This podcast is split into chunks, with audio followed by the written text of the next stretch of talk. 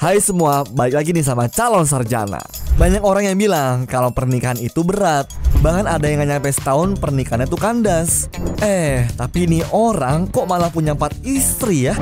Penasaran kan? Hai, calon sarjana di sini kita akan jelasin alasan sang suami dari Thailand yang punya empat istri yang dijamin bikin kalian geleng-geleng kepala. So, nggak usah pakai lama lagi, siapin diri kalian nikmatin videonya.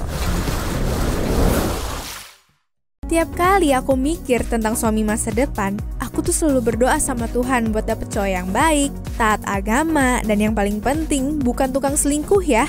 Kayaknya itu semua doa umat perempuan gak sih? Eh, tahunya ada seorang istri dari Thailand yang bernama Warapon Pruksawan yang malah rela buat dipoligami dong.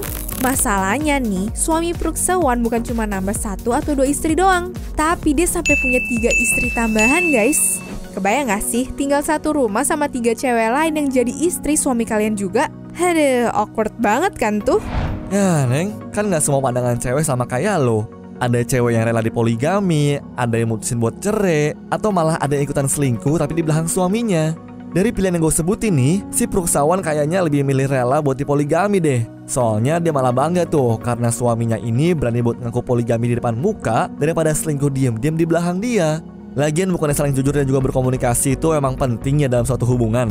Ya iya sih bang, tapi bagi aku tetap gak masuk akal aja. Masa udah diizinin poligami, tetap tinggal satu atap, eh tapi malah jadi akrab banget. Ini cewek tuh bodoh atau gimana ya?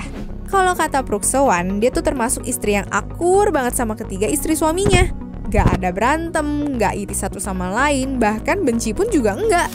Perkataan itu emang terbukti sih kalau ngeliat Facebooknya dia. Soalnya ada banyak banget loh foto dia sama ketiga istri bareng suaminya. Walaupun gitu, hubungan Pruksawan tetap kelihatan mesra kok sama suaminya. Waduh, kalau dipikir-pikir masa jadi lebih harmonis dibandingin rumah tangga biasa sih? Ya kalau menurut gue sih, mungkin karena nggak ada rasa cemburu juga posesif berlebihan, makanya hubungan rumah tangga mereka malah jadi lebih harmonis, Neng. Lagian menurut dia, kalau suaminya berminat buat nambah istri lagi ya, terus suami cuma tinggal ngomong doang kok.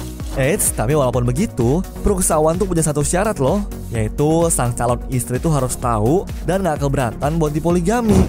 Terus sang suami juga harus terlebih dahulu minta izin sama istri-istri yang sudah ada. Kalau makin gue perhatiin, jarang-jarang kan tuh cewek mau diduain. Ngomong-ngomong tentang poligami nih guys, setahu gue sih ya, dari tahun 1935, pemerintah Thailand tuh sebenarnya sudah melarang buat para rakyatnya untuk poligami. Ya, walaupun masih ada aja sih yang poligami, tapi kalau menurut hukum sih, istri pertama tuh tetap paling legal di antara istri yang lain. Cuma kalau ketiga istri lainnya itu ketahuan hamil, anak-anaknya tetap dikasih izin buat pakai nama belakang suami dia. Kayaknya mungkin karena itu ya si Pruksawan tuh boleh-boleh aja buat suaminya poligami. Lagian zaman sekarang kan hal itu udah gak tabu lagi. Tapi gue tetap penasaran sih, kira-kira poligami kayak gitu bakal bertahan berapa lama ya?